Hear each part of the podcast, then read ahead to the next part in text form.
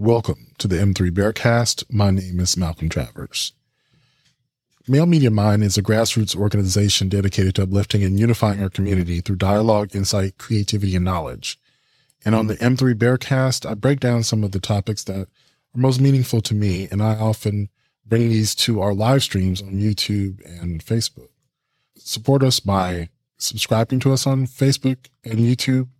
And if you want to be a special supporter, go to patreon.com slash male media mind where you'll get early access to this podcast and behind the scenes after shows on our live streams.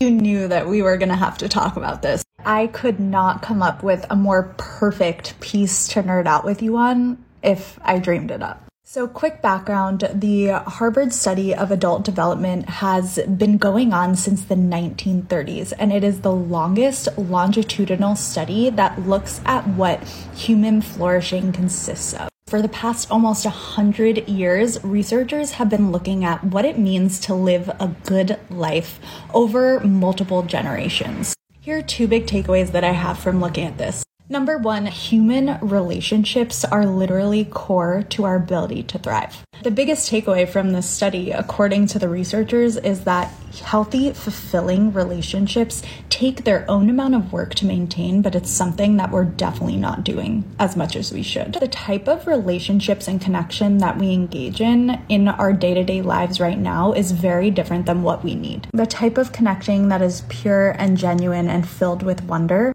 doesn't happen enough. And that's exactly what the researchers are saying. And there's real physical effects of loneliness. Some research shows that it's even more impactful on our health than obesity and can raise our risk of death by 26%. But we can't make change if we don't know that we need to. And this brings me to my second point. Making time and space to reflect and answer questions about your life consistently is powerful for your own understanding of what needs to shift. Researchers talk about this in terms of these consistent questionnaires that people didn't always love taking, and being able to see those changes has a drastic impact on our well being. I'm looking for connections between these three topics, and I think they all surround the idea of healthy relationships. Now, the first is a topic on a research study that's almost 100 years old, and it is about what really makes people happy in the long term. And it all comes down to connection, but two interesting sides of the same coin. One is meaningful connections with other people. That means more than just our daily interactions and weak connections, but connections in which you feel you're seen, that you can be creative, where you can be goofy, where you can be wrong, where people can correct you without feelings being hurt, where positive assumptions are being made about one another rather than negative ones. And it doesn't necessarily mean a continuous contact, but a sense of connection with your community at large and with people within your community. It helps people feel happier and live longer. There's plenty of evidence to suggest that having weaker social connections leads to worse health outcomes. They are correlated. We don't know if they're causal. That's something that often is hard to suss out from the data, but the two are related, closely related. The second topic is actually related to the first as, as far as living longer and happier life.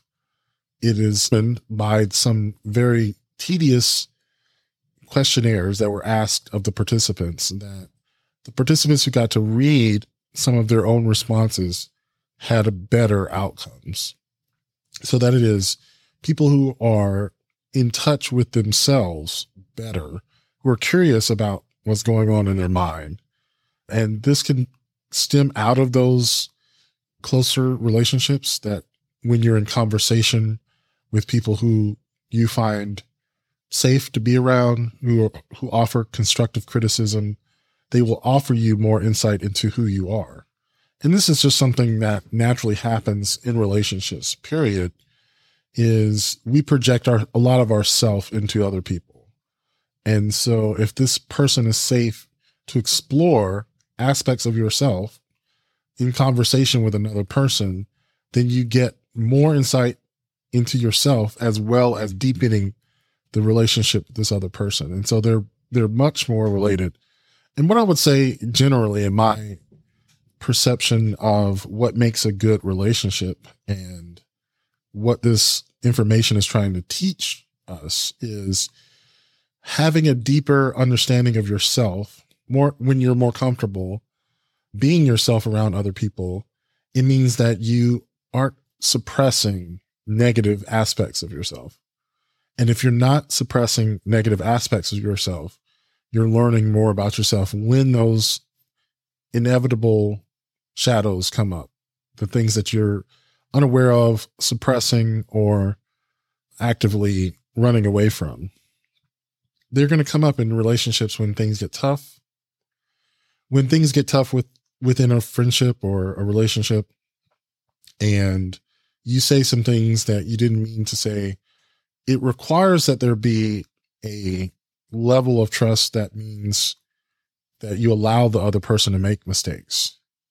And hopefully from those mistakes, you learn something about yourself and each other in the process because ultimately those sorts of painful incidents, those outbursts are really some of the only ways we get to know our unknown selves, the parts of ourselves that we intentionally hide from ourselves and others can only come out in leakage, unintentional showing of it to your person in some really bad situations. So, yeah, and I think this is something that I found in the live stream and in the podcast is that I'm often choosing things that are important to me and I make sure to journal for myself and, and make content almost for my own consumption so that over time I get to know myself more and I can feel comfortable expressing myself. It's not easy. You confronting your dark side isn't always the best time, but I think ultimately it leads to better outcomes for yourself in the long term and your relationships. I highly recommend a good journal. People often think marriage success is about communication because when two people share values, it looks like they can communicate effortlessly because they are, they do. But it's not because they're objectively good communicators. Very few of us are objectively good at communication because we're not trained in it. What's actually happening in these successful relationships is that they have an alignment of values. They have a shared understanding of each other and they have a respect for one another that allows them to read between the lines. It's what allows two people who have a genuine connection to see what they're talking about rather than focus on how it was communicated. We love the research done by the Gottman Institute. I quote this line. The biggest myth of all is communication and more specifically, learning to resolve conflicts is the royal road to romance in an enduring happy marriage. Yes, for a relationship that's by and large healthy, we'd agree that teaching them how to communicate will improve that relationship. But for one that's fundamentally unhealthy, the reason that most people are seeking help, by the way, teaching them how to communicate more effectively does nothing to address their what and their underlying why. These are the instances where talking about the problem can only make them worse. Now, in talking about how to improve your marriage without talking about it, research and our combined 50 plus years of clinical experience show repeatedly that despite your best intentions, talking about your relationship has more of a chance of making it worse than making it better. And it has nothing to do with your partner's lack of interest or poor communication skills. This really resonates with me in the sense that I majored in communications. I read a lot of books on communication. And oftentimes I believe people mistake the idea of communication skills with relationship skills. And the reason I say this is because it's not really about always how you say something. It's whether or not you feel free or have the space or can muster the vulnerability to say the things that need to be said. And that has nothing to do with communication skills, it has everything to do with relationship skills and building a, a safe space for the two of you to communicate. And one of the things that came up in the books that I've read, and he quotes in the video, is that what is really required is a large amount of grace for the other person. Seriously, just making it a goal of yours to give them the benefit of the doubt, to engage in the conversation even when you don't want to talk about it, if the other person wants to talk about it, meeting them with a certain amount of compassion and interest in what they're saying. Often putting in energy into the relationship to draw from later when conflicts arise. You can see it as a deposit in your relationship bank. And there are going to be times that you need to make withdrawals. And because you've made these deposits in your relationship, be they emotional, physical, even financial, you can engage in these conversations in ways that don't feel threatening. The conversation becomes what it is about rather than is this a conversation about whether or not we want to stay together? Because if every conflict that you have is about whether or not you stick together, then you start avoiding the conflicts. You know, once you have established a commitment with each other and you trust that the other person is going to honor their commitment, you can have honest conversations about a whole host of different things. And so it makes sense that we would think that communication is the bedrock principle of a solid relationship. Because if you see a solid relationship, you see an open flow of communication. But what is actually open is their emotional connection to one another. And those things are skills as well. And I think let's not chalk it up to communication and say, oh, that's all we need to make a relationship work. It's a little more complicated than that. And we don't always like complications, but I think in this case, it works for me. Now, if you want to continue to call them relationship communication skills rather than relationship skills, that's fine because I think the result is the same. I think the difference, however, is when you are listening actively and you're doing this active listening technique that, you know, supposedly gets your partner to open up and be more vulnerable, it is more mechanistic rather than intuitive. And so I think having the intention, setting the intention of being curious about what the other person has to say means that you don't have to do this mechanical active listening technique. You know, mind you, I think the active listening technique is great if you can't muster the emotional connectivity necessary to have an open dialogue with your partner. But understanding that you don't need the technique, you need the underlying connection, the underlying emotion that makes you want to connect with them. I think for myself, it is oftentimes I just don't feel safe to say what it is I want to say. And it has nothing to do with the other person. It has a lot to do with myself and whether or not I have opened myself up to that person and am willing to be criticized on a personal level by that individual because, you know, on many occasions I have been hurt by people and they didn't really mean to.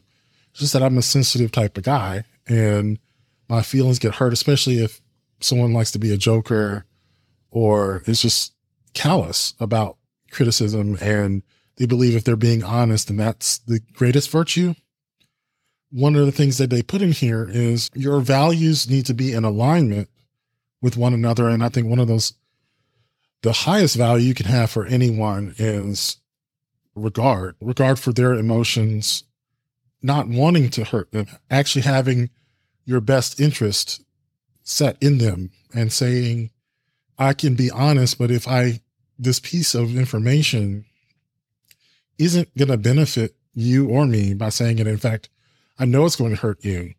There's nothing wrong with ordering your values at such that being kind is more important than being honest. You know, that you go into a relationship with both eyes open and then you shut an eye you give the person the benefit of the doubt.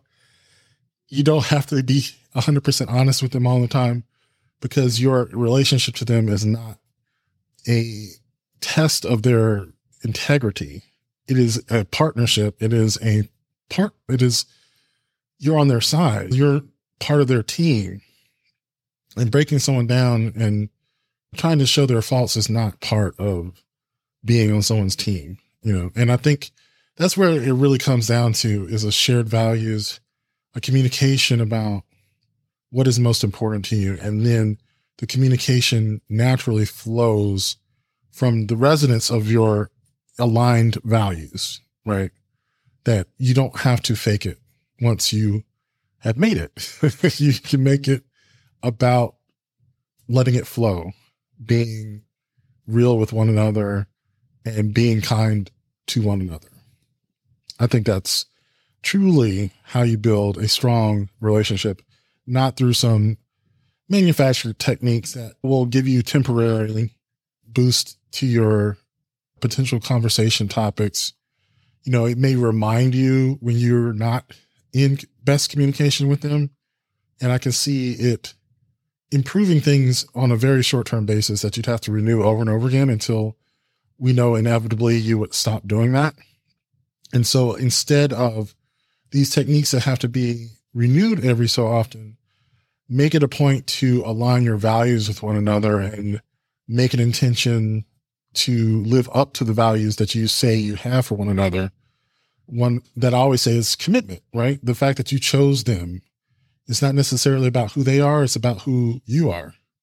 And that you keep your promises to yourself, that the commitments that you make are real. The best boundaries for me that helped me feel more secure in my relationships weren't boundaries with other people I was in relationships with, they were boundaries with self. Number one is I don't beg for love. Write it down, say it in the mirror, this is the big one. Begging for love doesn't look like literal begging for literal love. A lot of the times it looks like fighting for things that feel like love to us. It looks like fighting for quality time, fighting for reassurance and validation, fighting for respect. For me, feeling misunderstood is a trigger. So if there's anything that'll trip me up even now, It'll be fighting for somebody to understand me or fighting to feel seen. I have to catch myself. And that's the key. It's to catch ourselves. When we feel ourselves at that point, it's really important to stop and say, Hey, the only reason that we're here, the only reason that we're having to fight so hard to feel loved right? Is because this other person in so many ways is telling or showing us, no, I cannot love you that way. And so my job at that point is to accept their answer and then ask myself, okay, what do I do with that information? How do I love myself through that answer? And that practice moves you towards a more secure state. Number two is when somebody asks to take space, whether it's to process their feelings, get over an argument, do whatever, do live their life, whatever. I am no longer ruminating. I am no longer chasing them. We can discuss expectations of what that space looks like. We can discuss, you know, are you going to hit me back up at the end of you taking space since you needed the space? Like, I think that's on you, right? But regardless of all of that, once the space starts, I am now processing my emotions, soothing my own nervous system and getting back to living my life and if it's something that we really needed a closure conversation for, and I'm not sure that this person is going to show up for that or what to do if they don't take initiative in that, that's what rule number three is for. Rule number three is that if you don't have it to take initiative in things like hard conversations, resolve and repair, then you can't afford me. And that's okay, but like you can't because that's a need for me. So I really love this concept of setting boundaries with yourself because in so many instances, when we're talking about boundaries, it's about creating healthy relationships with other people and not giving other people this false assumption that things that they're doing are okay to you. And what boundaries, setting boundaries with yourself tells you is reminds you that you're better than what you're trying to do. So in this case, the two takeaways I got it was like never be- never beg for love. And that can look like so many different things begging for your emotional needs to be met, being preoccupied with what the other person is doing rather than just saying, this is what I need. This is what I want. Are you able to give it to me? And the other being when the other person inevitably needs some space to reevaluate the relationship or calm their anger to not be preoccupied with what the other person is doing or thinking and moving on with your own life.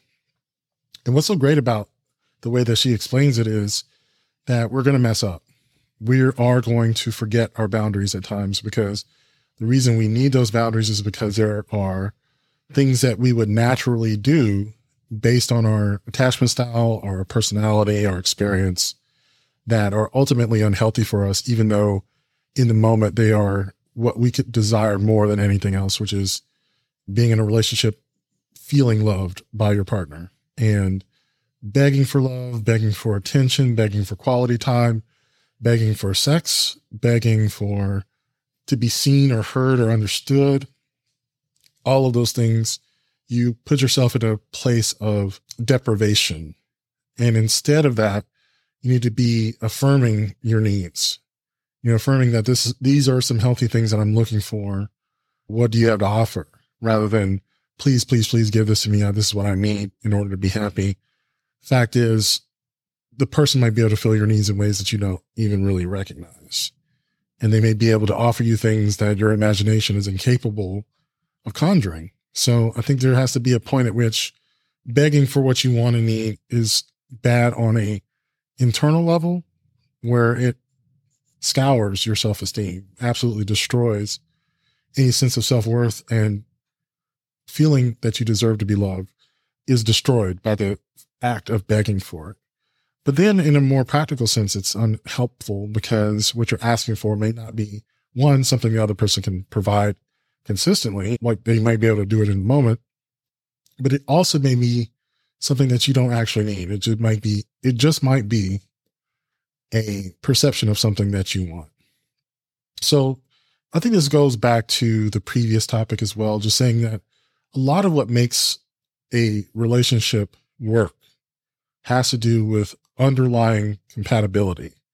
And in order to understand those points of compatibility, we have to actually understand ourselves on a conceptual level. Like what, what are our values? What are our needs? What are our wants? What are our triggers? What traumas are we healing from? What causes us to go into an anxious or avoidant type of pattern that makes romance and relationship much more difficult. Knowing what your triggers are, knowing what your needs are, what your values are, and finding someone who aligns with you in that way naturally is the first step to resolving a lot of these issues. I mean, at the core of it, you cannot morph yourself to be compatible with someone else. And that's something some anxious attachment types will do. There'll be the eggs girl who doesn't know what type of eggs that she likes because she always had her eggs done the way that her man had her eggs done. And when she was finally divorced and single, she had no idea how she liked her eggs, even though she's eaten eggs for decades. Don't be the eggs girl. know what you want, what you like, what you need. And then hopefully you'll attract to yourself two people who also like your needs, you know, who are willing to feel your needs. People who have the same interests and values will be attracted to you because you express your values and needs so openly. I'm sure at the same time, you will also attract a lot of users, abusers, people who are just bored and just like to play around with people who want to be in stable monogamous relationships. That's not to say that monogamy is the only way to be, by the way, but just saying that a lot of times people will pretend to be something they're not in order to get a short term gain. And that also is a boundary with yourself. You have to be able to ask that question. If this person is not able to provide the things that I want, or if I have the feeling that we're incompatible in some way, do you have the strength, the forethought, the, you know, self esteem really to end a relationship before it gets too deep or further down the line where more pain is likely to be. And I really just love this concept. I don't know how much more to say that um, the relationship you have with yourself is far more important than the relationship you have with another person. That the relationship with that other person ultimately is an extension of the relationship you have with yourself. Because if you have a healthy relationship with yourself, you're able to ask for the things that you want. You actually know what you want you know, you're not hurt when someone says no greater than the incident re- require. You're not so sensitive when you're confident in who you are and you have a good relationship with yourself. And you're much more able to weather those times when disagreements will arise. I mean, and that was one of the issues with trying to make everything about a relationship down to communication when ultimately if there is a fundamental disagreement that you have with each other's values, you cannot talk your way through that. There is something ultimately wrong with that relationship and someone's values are going to shift or the relationship is going to have to end. and no amount of talking is going to solve that.